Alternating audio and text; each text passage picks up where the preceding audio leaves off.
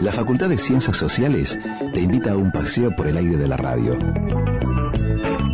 Un recorrido por las aulas y los barrios. Una hora para conocer la realidad desde distintas miradas. El puente, un espacio para descubrir.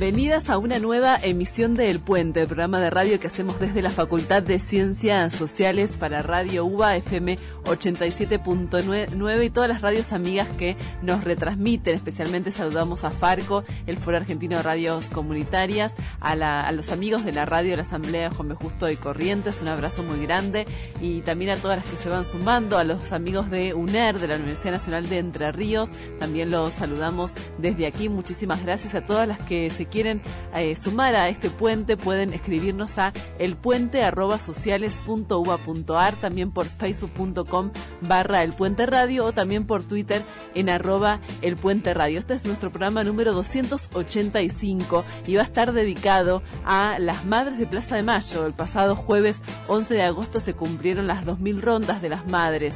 Ya hace 40 años que vienen marchando, buscando a sus hijos, buscando justicia, buscando verdad. Por eso queremos dedicar este programa hablando de ellas.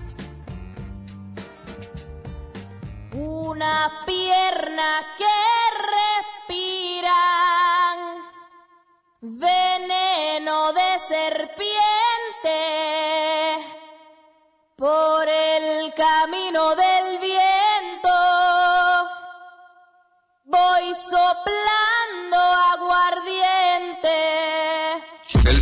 había comenzado entusiasmado y alegre. Dice,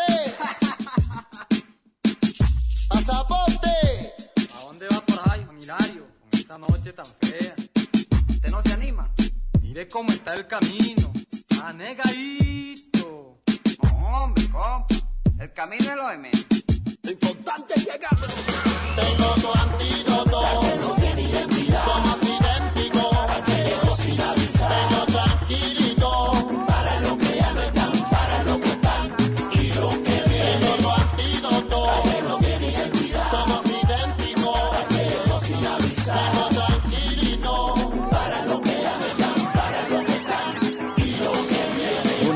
Sin rumbo. La energía negativa yo la derrumbo con mis pezuñas de cordero. Me propuse a recorrer el continente entero, sin brújula, sin tiempo, sin agenda, inspirado por las leyendas, por historias empaquetadas en lata, por los cuentos que la luna relata. Aprendí a caminar sin mapa, a irme de caminata, sin comodidades, sin lujo, protegido por los santos y los brujos. Aprendí a escribir cabronerías en mi libreta y con un mismo idioma sacudir todo el planeta.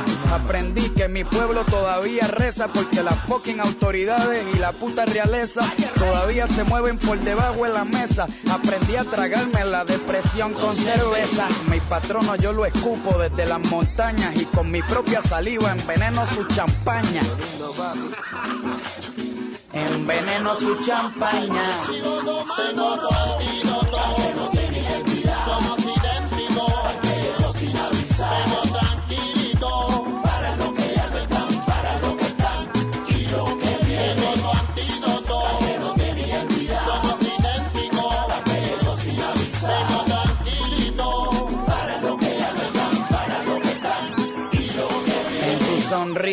Yo veo una guerrilla, una aventura, un movimiento tu lenguaje, tu acento. Yo quiero descubrir lo que ya estaba descubierto. Ser un emigrante, ese es mi deporte. Hoy me voy para el norte sin pasaporte, sin transporte, a pie con las patas, pero no importa, este hombre se hidrata con lo que retratan mis pupilas. Cargo con un par de paisajes en mi mochila, cargo con vitamina de clorofila, cargo con un rosario que me vigila. Sueño con cruzar el meridiano resbalando por las cuerdas del 4 de Aureliano y llegarle tempranito, temprano a la orilla. Por el desierto con los pies a la parrilla. Vamos por debajo de la tierra como las ardillas. Yo voy a cruzar la muralla. Yo soy un intruso con identidad de recluso. Y por eso me convierto en buzo. Y buceo por debajo de la tierra. Pa' que no me vean los guardias y los perros no me huelan. Abuela, no se preocupe. Que en mi cuello cuelga la Virgen de la Guadalupe.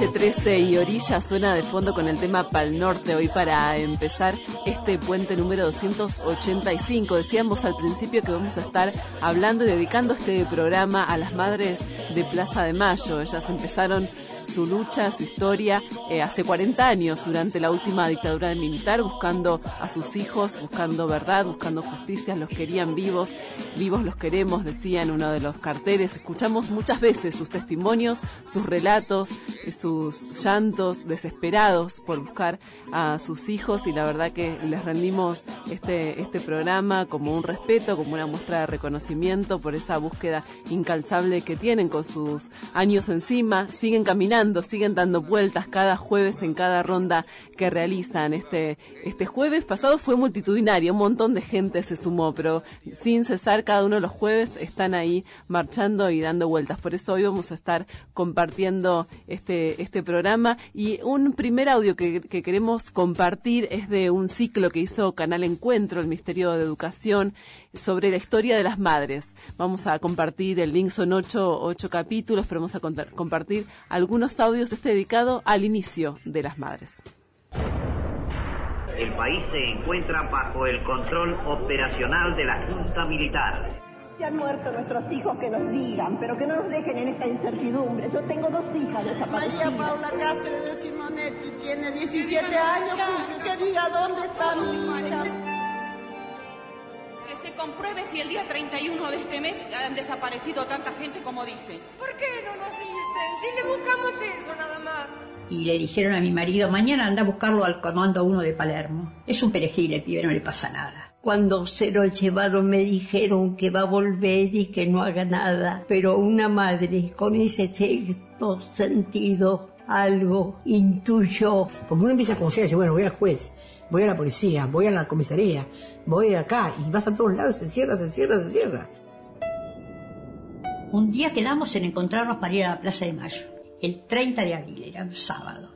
Ese día se encontraron 14 personas, 14 mujeres. En la Plaza de Mayo, que eh, cruzan la gente de los bancos y todo, no había nadie. Y nosotros lo que queríamos hacernos visibles, aunque sea que los pocos que pasaban nos vieran. Ustedes tienen que circular. Circular, no pueden estar parados acá. Entonces mandaban a la policía, circulen, circulen, que hay estado de sitio, no se puede estar, no se puede hacer reuniones. Circulen de a dos, circulen de a dos. Ellos nos empujaron a caminar. Vamos, señores, circulando, por favor, vamos, circulando. Le dijimos, si no nos da respuesta de la plaza, no nos vamos a ir. Aquí vamos a permanecer hasta que nos quedemos sin piernas caminando por esta plaza. No teníamos la sensación de peligro, era jugarse todos los minutos de la vida, porque teníamos dentro del cuerpo algo que nos empujaba a que no podemos parar. Nosotras más arriesgadas, más enloquecidas, pero bueno, estábamos orgullosas de lo que hacíamos por los hijos. ¿eh? No puedo pensarlos con los años que tendrían hoy en día. Los pienso como eran cuando se los llevaron. El puente.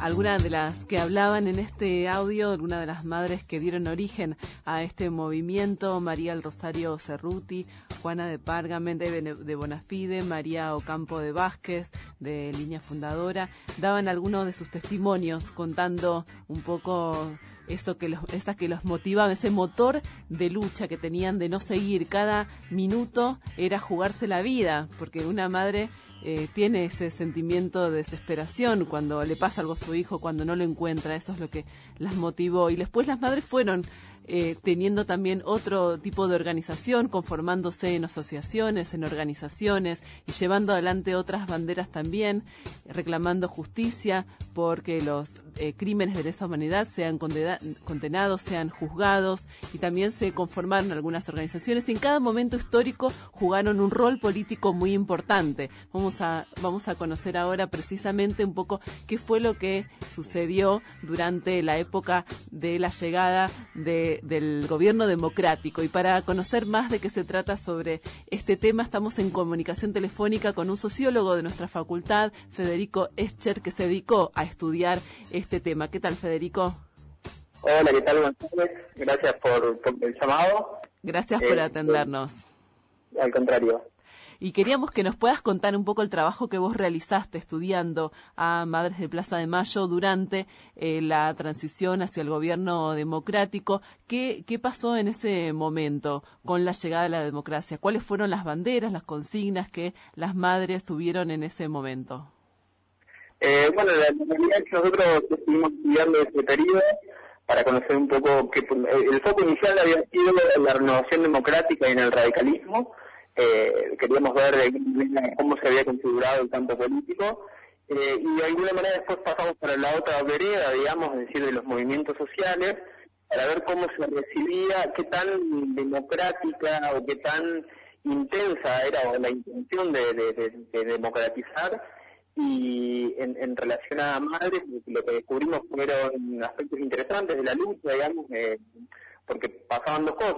Por un lado, madres eh, quería posicionar su demanda o sus demandas, que ahora vamos a comentar cuáles son, pero al mismo tiempo en ese movimiento también hacía una acción conjunta con el gobierno y, con el sistema político en general de, crear como reglas de participación, por decirlo de alguna manera, ¿no? Eh, hay que entender que, en ese momento el campo político estaba como en un proceso de construcción, es decir, todo lo que se diga o haga estaba de fondo todo el proceso nefasto anterior, digamos, que, había sido muy cruel en todos los sentidos.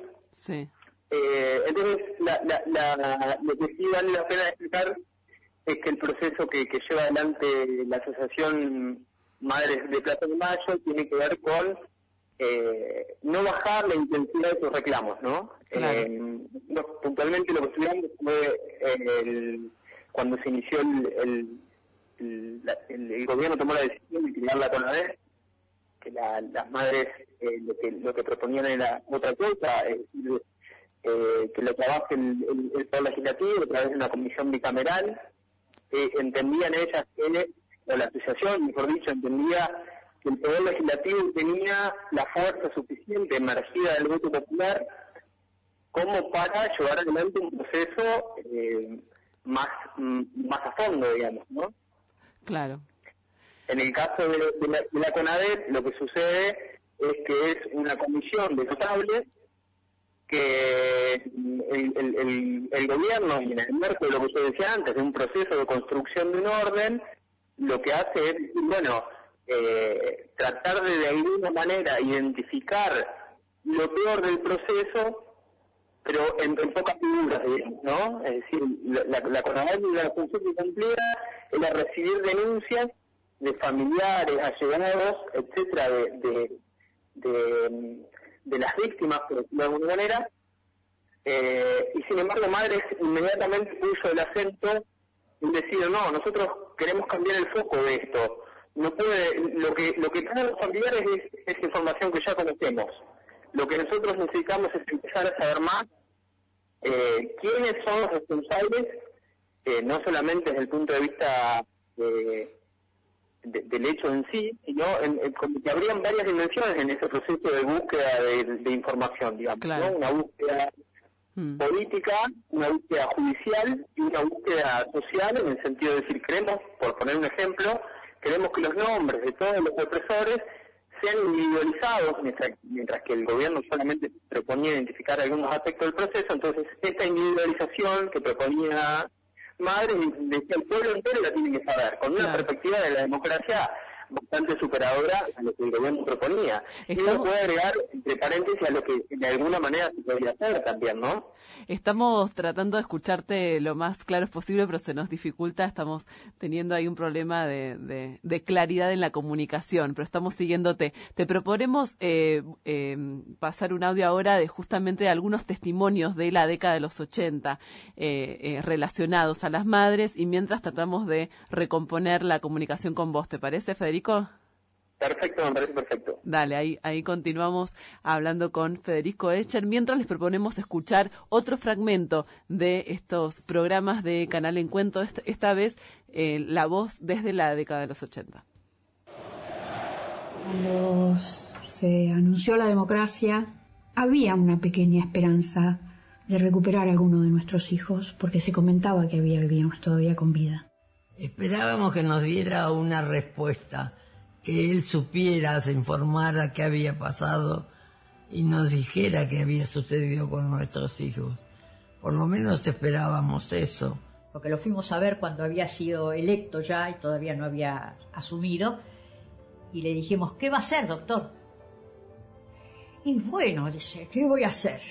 Pues hacer juicios, pero yo no lo puedo torturar para que confiese. Si no confiesa, nos pareció tan ridícula esa respuesta tan ridícula. Ha sido una entrevista muy triste porque el doctor Alfonsín no ha aceptado lo que las madres le fuimos a plantear, que hay que esperar, que hay que confiar en la justicia militar, que, la justicia militar. que después a lo mejor pasa a la civil. Nosotros le planteamos que de ninguna manera este, somos nosotros los que tenemos que llevar las pruebas, que ellos saben. Esa gente es la responsable. Tiene que haber responsables en esto. Señores jueces, Nunca más. Silencio en la sala.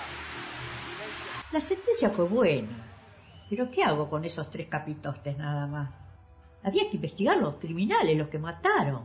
Porque se hizo un juicio a las tres, a las cabezas. ¿Y los asesinos? ¿Los que mataron?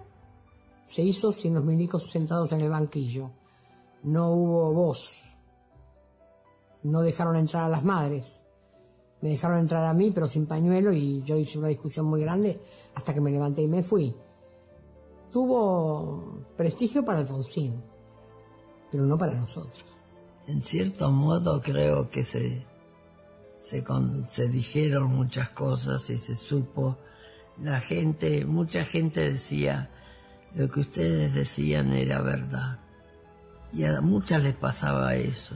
Quizás esperábamos más todavía pero después con el tiempo uno analiza y la importancia que ha tenido este juicio ha sido muy efectiva, muy grande.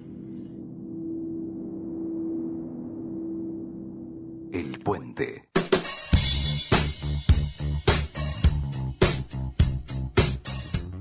Ahí escuchábamos otro fragmento de las voces de las madres. Durante la década de los 80 precisamente contaban la relación con el presidente Raúl Alfonsín, que tuvieron un encuentro cuando él fue electo, aun cuando no no, no fue presidente y después durante la presidencia fue tensa la relación, de hecho no las ha recibido, no sé vos Federico, estamos en contacto con Federico Escher, sociólogo de nuestra facultad, ¿cómo, cómo estudiaste esta, esta relación de las madres con el presidente Raúl Alfonsín? Eh, bueno, buenas tardes. Como comentabas un ratito, eh, la, inicialmente lo que sucede es una, es decir, la, dificultad que tenía ese proceso era de crear no solo un espacio de demanda, que era el espacio original de constitución del movimiento de Asociación Madres de Plaza de Mayo, sino al mismo tiempo construir un orden, digamos, ¿no? Que en ese sentido eh, Alfonsín y el gobierno de Alfonsín tenían esa gran responsabilidad, no olvidándose de que venían de un gran desorden en todos los niveles, digamos, ¿no? Sí. Eh, en ese sentido, por ahí el desafío, o, a diferencia mismo de otros movimientos de derechos humanos, el desafío de la Asociación Madres de Plaza de Mayo fue eh, contribuir de alguna manera a, posicionar o a, construir ese orden democrático del cual nunca se movieron, ¿sí? sí. Pero al mismo tiempo intensificando la demanda, digamos, ¿no? Es decir, por ejemplo, lo que nosotros estudiamos, o uno de los hechos que estudiamos fue la comisión, eh, lo que fue la CONADEP.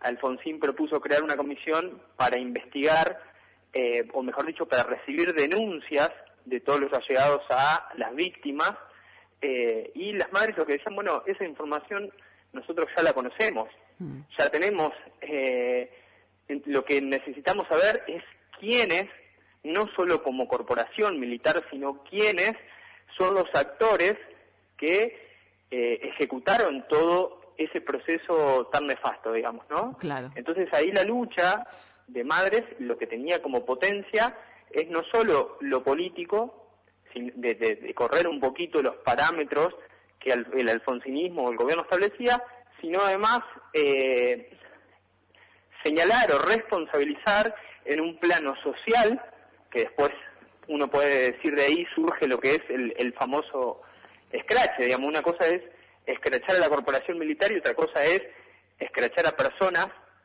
que integran esa comisión. Claro. Y no solo eso, sino también judicializar de manera individual a los responsables de los delitos, ¿no? Mm. Eh, Y un, un entonces, sí. en, en ese ir y venir con el gobierno, permanentemente el gobierno también decía, bueno, eh, de alguna manera le, le costaba mucho al gobierno establecer cuáles eran los límites hacia los cuales Madres podría avanzar, y el gobierno permanentemente decía, bueno, hay que esperar lo que diga el proceso judicial, lo que diga la CONADEP, etcétera, etcétera, etcétera.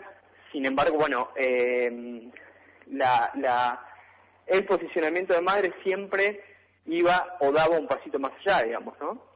Y, y en ese dar un paso más allá también lo hicieron en el, en el ámbito público, en la esfera del espacio público, empezando con las rondas y continuándolas, ¿no? Exacto. O sea, no, no la cesaron en ningún momento durante en el ningún gobierno momento, radical tampoco. absolutamente en ningún momento. De hecho, mm, hay una, previo a, la publicación del informe de CONADEP, eh, lo que sucedió es que el gobierno propuso una reunión, ¿no es cierto?, con, con, con, con- la organización para fijar posiciones comunes y demás. Y de esa reunión madres salieron diciendo, bueno, la verdad que nos encontramos frente a un gobierno que tiene muchas intenciones, pero los hechos no avanza y nos sentimos desprotegidas. Entonces, el gobierno antes del informe convoca una marcha sobre la cual Madres no asistió, sin embargo sí asistió a la plaza, a la vuelta, a la famosa vuelta de la plaza, digamos, ¿no? Sí. Entonces, con esos hechos, eh, hay algo que, que es, es digno de destacar, porque insisto, digamos, el terreno previo al estado de democracia que se abría era un, un terreno todavía muy débil. Quienes estudiaron el- el- las Fuerzas Armadas eh, sostienen, o- eh, digamos, que, que las Fuerzas Armadas estaban, eh, si bien estaban en un proceso de, de franco descenso, tenían una fuerza muy, muy eh, visible por ahí en, en actores, otros actores que no eran la corporación militar, pero en otros actores de la sociedad y de alguna manera, como bien Madres decía, esos actores militares estaban al acecho, ¿no? Estaban Claro. eh, tal, tal es así que después también uno no puede dejar de reconocer todo el- en el paso del tiempo después y en los sucesivos gobiernos cómo es que se logra finalmente llegar a, a los- a las distintas instancias judiciales de juzgamientos a las cúpulas y demás, digamos, ¿no? claro. Eh, sin, sin esa presencia de, de la organización Madres de Plaza de Mayo, siempre corriendo un poquito los parámetros o los alcances de la lucha, mm, cuesta imaginar que se haya llegado a, a- a- bueno a procesos reales de juzgar a, a- a- a militares, ¿no? Clarísimo. Federico, te agradecemos mucho por esta comunicación y por compartir tu trabajo con el puente. Muchas gracias a ustedes y, y, bueno, estén, que estén bien. Hasta la próxima. Hasta la próxima. Un fuerte abrazo. Hasta hablábamos con Federico Escher, sociólogo de nuestra facultad. Él estuvo realizando este trabajo y lo compartió con nosotros sobre las, las madres de Plaza de Mayo. Y si querés un puente, te lo doy. Y si querés un puente, dámelo.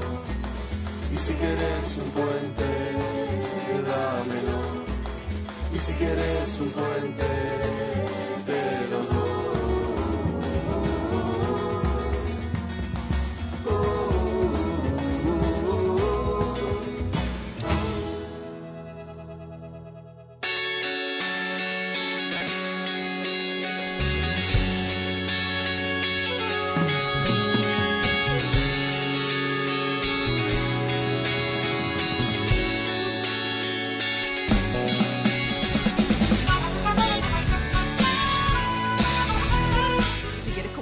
el puente puedes hacerlo al mail elpuente@sociales.uba.ar. También podés escribirnos por facebook.com barra el puente radio o también seguirnos por Twitter en arroba el puente radio. Gracias a Néstor Valenzuela, a Agustina Santoro, a Sol Rodríguez, a Rosana y a, y a Karina San Miguel, todos los que nos dejaron ahí sus me gusta en el puente que de a ratos cuando podemos vamos compartiéndolos.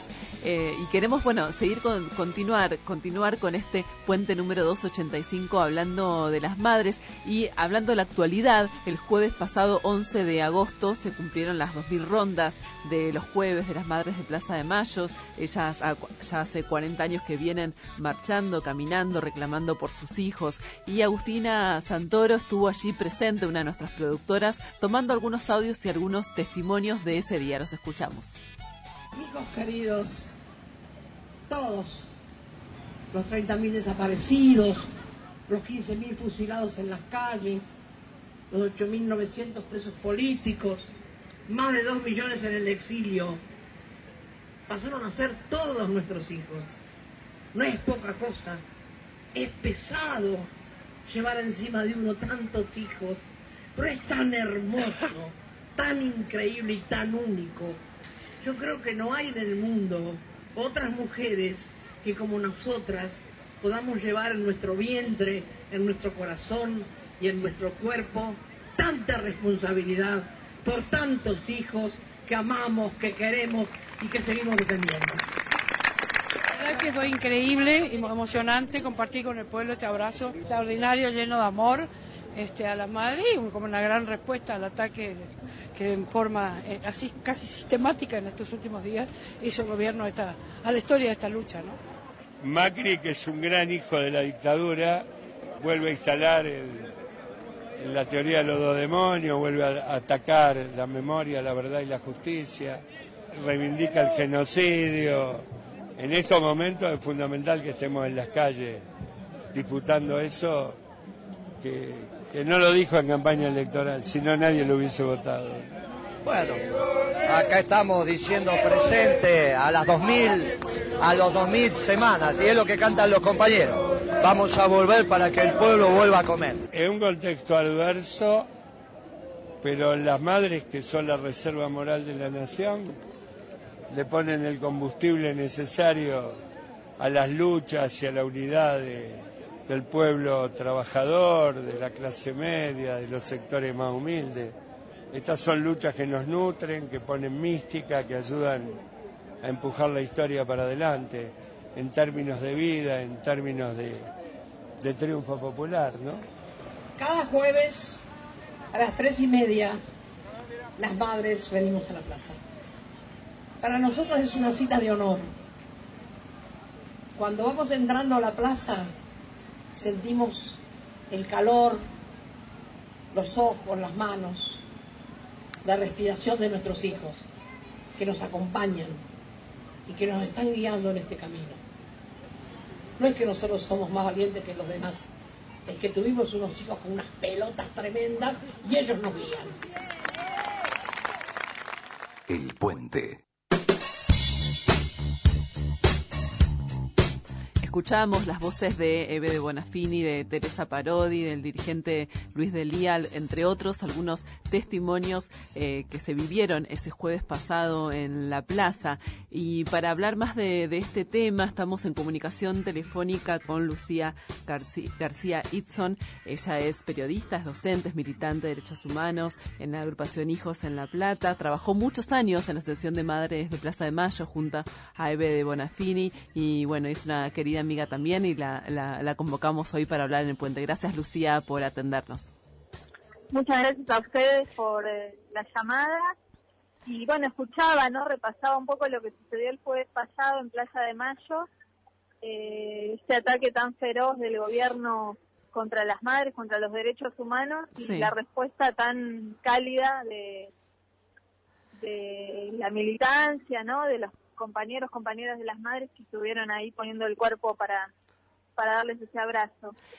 Es, así, decíamos eso, que, que este jueves pasado como que explotó de alguna manera la plaza y acompañó con, con calor humano, con solidaridad, abrazando a las madres. ¿Qué, ¿Cómo eh, vos, eh, estando, estuviste muchos años adentro en la asociación, cómo lees esta, esta festejo de estas dos mil vueltas de las madres alrededor de la plaza? ¿Qué significan hoy en este contexto? Bueno, las 2.000 marchas en sí mismas significan la persistencia, no la constancia de años, 39 años de marchar cada jueves, 15.30 en Plaza de Mayo. Para las madres es el encuentro con los hijos y las hijas, es un momento, eh, yo decía, de algún modo sagrado, ¿no? De algún modo no religioso. Sí. Eh, un momento ritual, ¿no? Eh, en el que se conectan con bueno, con esas historias, las historias propias de cada una, las historias de, de las compañeras, Mm. eh, pero también es un territorio político ya instalado, ¿no? En nuestro país, eh, cualquier eh, conflicto que no tiene eco, que quiere ser este, dado a conocer y, y que busca solidaridad, se acerca los jueves a la plaza y sabe que ahí va a haber un micrófono para que además de la palabra de Eve, circule la palabra de otras luchas, ¿no? Otras y otros que, que pelean por otras cuestiones. Sí. Eh, ahora, de hecho, convocaron nuevamente la marcha de la resistencia que se va a hacer en agosto, 26 y 27 de agosto, porque así como la habían suspendido durante el gobierno de Néstor Kirchner, Cristina Fernández, porque entendían que no estaba el enemigo en la Casa Rosada, en esos términos ellas lo dicen, Sí. ahora sienten la necesidad de nuevamente abrir ese espacio Mm. para el encuentro de, de las distintas resistencias en todo el país, ¿no? Así que, bueno, eso, es esa, esa energía eh, inagotable de las madres eh, que llega a un número redondo y bueno, siempre los números redondos tienen esta connotación de, de permitir un balance, una reflexión eh, con esta excusa y de Claro. valorizar todo lo que se hizo eh, hasta el momento. Y yo creo que no, no conozco, no debe haber organización en el mundo que haya sostenido durante dos mil semanas una marcha, ¿no? Cada, cada jueves de una hora con un discurso de cierre, con la persistencia que lo han hecho las madres. Eh, me parece que también es un hecho inédito Sí, claro. en términos de, de movimientos sociales a Mm. nivel mundial, ¿no? Claro. Claro, las madres también con sus años encima, su cansancio, su historia, aún así siguen sosteniendo, caminando y son un ejemplo, ¿no? Uno a veces dice, bueno, estoy cansado por esto, por lo otro, y ellas ahí siguen, siguen caminando, la verdad que es un, un ejemplo de lucha, por eso yo creo que fue también tanta contundencia. Claramente, sí, y además porque las madres eh, desde que enfrentaron la dictadura han tenido una claridad en sus reclamos que no se han movido de, de ahí y en todo caso lo que fue transformándose fue la realidad, fue el contexto político, ¿no? Eh, con lo cual, bueno, ahora que la restauración de la dictadura por vía de, de elecciones vuelve a, a pretender instalarse en nuestro país, ellas se vuelven a transformar en la referencia inmediata Mm. de la resistencia a este proceso, ¿no? Que es este un poco, bueno, ese planteo profundamente anticapitalista que ellas tienen en, en el modo de, de plantear las- el vínculo con los propios hijos, la, la socialización de la maternidad y, y bueno, y esta cuestión de innegociabilidad de la sangre, ¿no? Y de las luchas. Claro, además de la situación de judicial de persecución que está de alguna manera viviendo Eve Bonafini fue justo en el, casi en el mismo momento, entonces eso también significó un apoyo más contundente. Sí, claramente. El escenario que le planteó el Poder Judicial con esta eh, intención de llevarla a declarar por la fuerza pública a través del pedido de Martínez Di Giorgi, Sí. en realidad terminó dándose vuelta, ¿no? Del signo. Y, y la verdad es que el, lo que Eve generó al negarse a declarar, al negarse a ir en esas condiciones, fue también poner eh, en primer plano la arbitrariedad de este poder judicial, ¿no? Esto Mm. que incluso hasta el propio ministro de Justicia dijo, creo que el día de ayer, Garabano, de que hay una sobredosis de Comodoro Pi. Bueno, Mm. Eve lo advirtió con con su decisión de no ir a declarar y con su, su consigna ese, este pasado jueves de parar la mano Macri, ¿no? Claro. Esa capacidad también política que tiene tienen las madres y Eva en particular de, de encontrar este el tono y el modo de responder a, a algunas coyunturas. Vamos a seguir eh, apoyando también a las madres en este momento, en este rol que están cumpliendo en, en nuestro país, en este particular momento político. No sé vos, vos cómo lo ves, eh, Lucía, están a- habiendo estado cerca de cuál es el, el rol hoy que están que está cumpliendo la asociación, que no solo eh, da las vueltas los jueves, no solo está rec- sigue reclamando eh, justicia, sino que tiene una asociación que tiene multiplicidad de acciones desde la educación, desde la comunicación. Bueno, sí, las madres tienen su radio, Claro. AM530, la Universidad Popular Madres de Plaza de Mayo, y ahora en este momento yo estoy en la Facultad de Periodismo de la Universidad de La Plata porque están por entregarle el doctorado honoris causa a Leonardo Vos, y Eve de está acá también presente, ¿no? O sea que Mm. la actividad es constante, la referencia es constante y la presencia es constante. Buenísimo, gracias Lucía, eh, te agradecemos por estos minutos con nosotros y seguimos en contacto. Cuando quieran, un abrazo grande. Un abrazo. Hablamos con Lucía García Itzon. eh, ella estuvo trabajando mucho tiempo en la Asociación de Madres de Plaza de Mayo, es periodista y es militante de derechos humanos. Vamos a seguir con un poco de música en el puente y luego continuamos.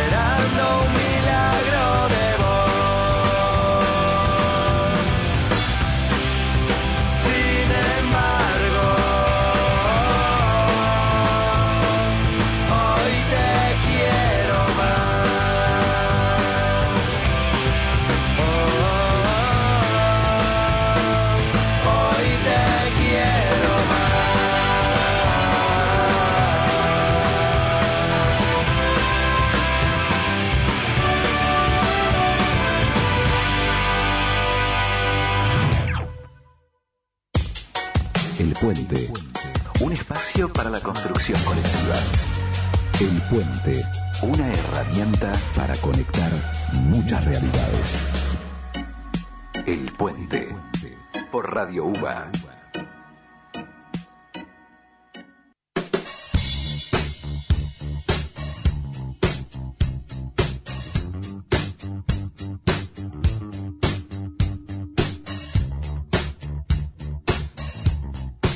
Seguimos en este puente número 285.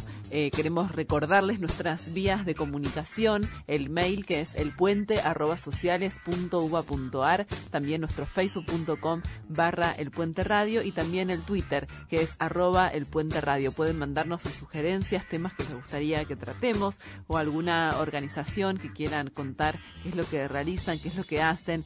Y les, les recordamos también a las organizaciones del programa de capacitación eh, que hasta el día de mañana hay tiempo para presentar los proyectos que les habíamos comentado del concurso de proyectos para organizaciones sociales y comunitarias.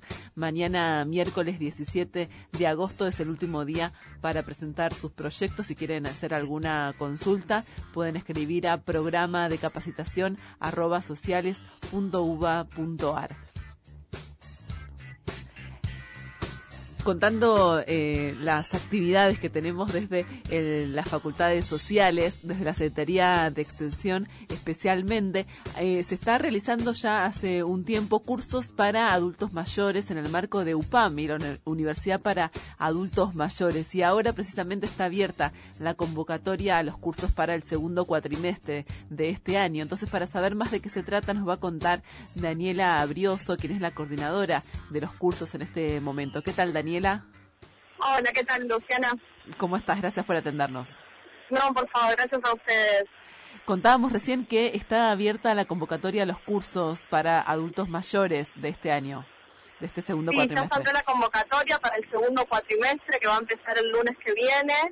Eh, por suerte en este cuatrimestre tenemos más oferta de talleres que el anterior, así que bueno, muy contentos con la convocatoria que por ahora es muy positiva. ¿Y podés contarnos cuáles son los talleres que están abiertos o que las personas se pueden anotar? Mira, en este momento tenemos 14 talleres eh, de todo tipo, eh, todos están dados por diferentes docentes que son la mayoría egresados de la facultad. Bien. Tenemos talleres de canto, comedia musical, origami, diferentes niveles, radio 1 y 2, medios de comunicación. También tenemos un taller de narración que se abre por primera vez eh, tenemos historia del cine, historia de la música popular argentina. Ah, Vamos a tener un taller de historia latinoamericana también que se inaugura este cuatrimestre. Hmm. Así que bueno, muy contentos de con todo, la oferta. De todo tipo, digamos, actividades desde medios de comunicación, algo más lúdico, algo más artesanal y, y más intelectual también, como estudiar la historia. Exactamente, sí, la idea es que haya la mayor variedad posible, por eso la idea es, bueno, tener una oferta variada para que todos los adultos mayores que estén interesados puedan elegir eh, con diferentes opciones. ¿Y cuáles son los, los que más eh, anotados tienen, los más populares de los cursos? Bueno, los talleres de canto y de comedia musical siempre son muy demandados. Mm. También tenemos un taller que me olvidé de nombrar recién que se llama Pensamiento Lateral, es un taller que está dirigido a estimular la memoria, que también tiene muchos inscriptos, eh, siempre. Eh, bueno, los talleres de historia de la música, historia del cine, también tienen mucha demanda. Mm. Son los talleres más populares, digamos. ¿Y quiénes pueden participar de estos talleres? Pueden participar todos eh, los adultos mayores que se encuentran afiliados al FAMI. Sí. ¿A partir de alguna edad en particular? Ya con ser jubilados y el que estén afiliados a, al FAMI pueden inscribirse, la inscripción es abierta para todos, eh, vivan en Capital o en Gran Buenos Aires. Sí. Y eh, hay que aclarar que los talleres se dan en las sedes sociales de Constitución. Claro, en la Constitución que la dirección es Santiago del Estero 1029. Allí se, se, dictan y más o menos en, en qué franja horaria son. La franja horaria que nosotros manejamos es por la mañana y por la tarde hasta las 17 horas. Bien. Eh, esto es una decisión que en realidad tiene que ver con los horarios de los adultos mayores, que al inscribirse nos, nos pidieron, bueno, esas franjas, y además porque la facultad tiene mucha actividad por la noche, eh, bueno, actividad universitaria. Claro. ¿Y cómo es la forma de inscripción para los que están interesados? ¿Cómo se pueden inscribir? Bueno, se pueden inscribir en todas las sedes de PAMI, de la capital federal o de Buenos Aires. También pueden hacerlo llamando a las diferentes sedes el PAMI tiene una sede por comuna, y si no pueden entrar a nuestro Facebook, que es UPAMI eh, Sociales, donde están todos los datos para inscribirse, hay un correo electrónico, hay un teléfono fijo, donde pueden llamar e inscribirse a todos los talleres. Buenísimo. Eh, esperemos que tengan muchos inscriptos, ¿no? Y que se, se anoten. En el cuatrimestre pasado, ¿cómo estuvo la convocatoria? La verdad que muy bien. Siempre apuntamos a más y la idea es que este cuatrimestre de hecho, al haber más talleres, eh, apuntamos a que haya más participantes y también más que nada porque son actividades muy lindas, muy recomendables, tenemos eh, muy buenos resultados eh, posteriores, digamos, eh, mucha aceptación por parte de los participantes. Así que bueno, la idea es que cada vez sean más los que participen. Esperemos que sí, Daniela. Gracias por atendernos y por brindarnos esta información. No, Luciana, te agradezco mucho y bueno, los esperamos, están todos invitados a participar. Así es, esperemos que sí. Te mandamos un abrazo. Un beso muy grande, gracias.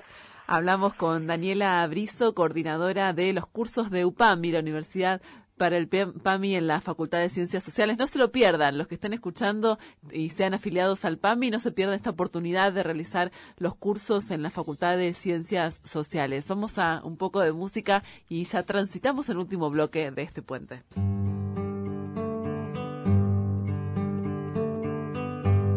Maribel se durmió, vamos a cantarle porque se hundió. Carrusel, sensación de que con el alma nos ve mejor.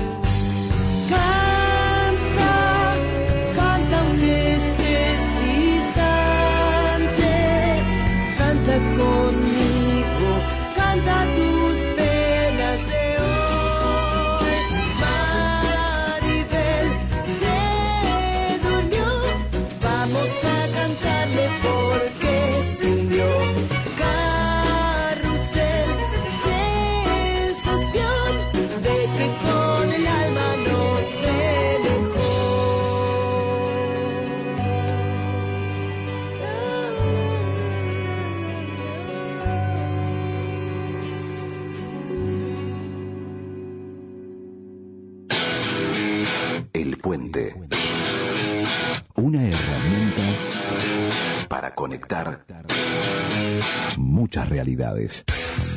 El puente. Por Radio UVA.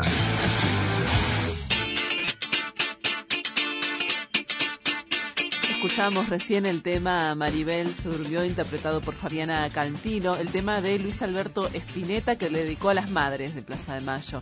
Eh, queremos, como decíamos, recordar a las madres en este programa y dedicarle este espacio para que continúen su lucha, seguir acercándoles nuestro apoyo, nuestra fuerza y nuestra admiración también. Y queremos también eh, contarles que se está desarrollando en hablando, ¿no? de luchas y de y de compartir y de y de dar nuestro apoyo en Plaza de Mayo una campe y una huelga de hambre para reclamar eh, la liberación de Milagro Sala la- y la incomunicación que está teniendo Milagro Sala y una de las que está eh, eh, haciendo la, la huelga de hambre es nuestra compañera Gumercinda Jiménez de, de las Madres contra la Violencia Institucional, entre otros compañeros. Queremos desde acá manifestar nuestro apoyo y nuestra admiración también por todo el trabajo que viene realizando eh, la compañera Gumercinda. Un abrazo y fuerza en este reclamo. Y nos vamos de este puente con un último fragmento, como les comentábamos, de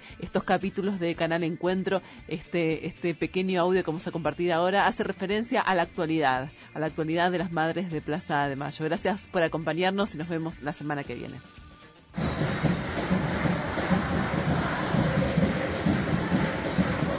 Cuarenta 40 años en la calle, 40 años sin bajar los brazos, eh, 40 años este, exigiendo la verdad y la justicia y todavía estamos en el camino de esta lucha. Ahora este presidente se le dio por eh, estas expresiones fuera de, de lugar y de tiempo. No tengo idea. Es esos debate en el cual yo no voy a entrar. Si fueron 9.000 o 30.000. La democracia se consolidó sobre la base de memoria, verdad y justicia. Y en este clima de época que estamos viviendo como consecuencia de la restauración conservadora que encarna Macri, la presencia de ellas vuelve a ser un, un aliento, una esperanza para un pueblo que no quiere retroceder. Horrible tragedia que fue esa guerra sucia. Están tratando de restablecer la teoría de los dos demonios. Y eso tiene un objetivo, a mi juicio, que es desembocar en la amnistía. Gente que vino a conmemorar, a acompañar, para decirnos que está dispuesta a seguir el camino de nuestros hijos. Hijos queridos, todos pasaron a ser todos nuestros hijos. Vamos a tener que llenar muchas plazas, compañeros, muchísimas, para reivindicarlos. El Puente, un espacio para la construcción colectiva. El Puente es una realización del programa de capacitación para organizaciones comunitarias de la Facultad de Ciencias Sociales de la Universidad de Buenos Aires.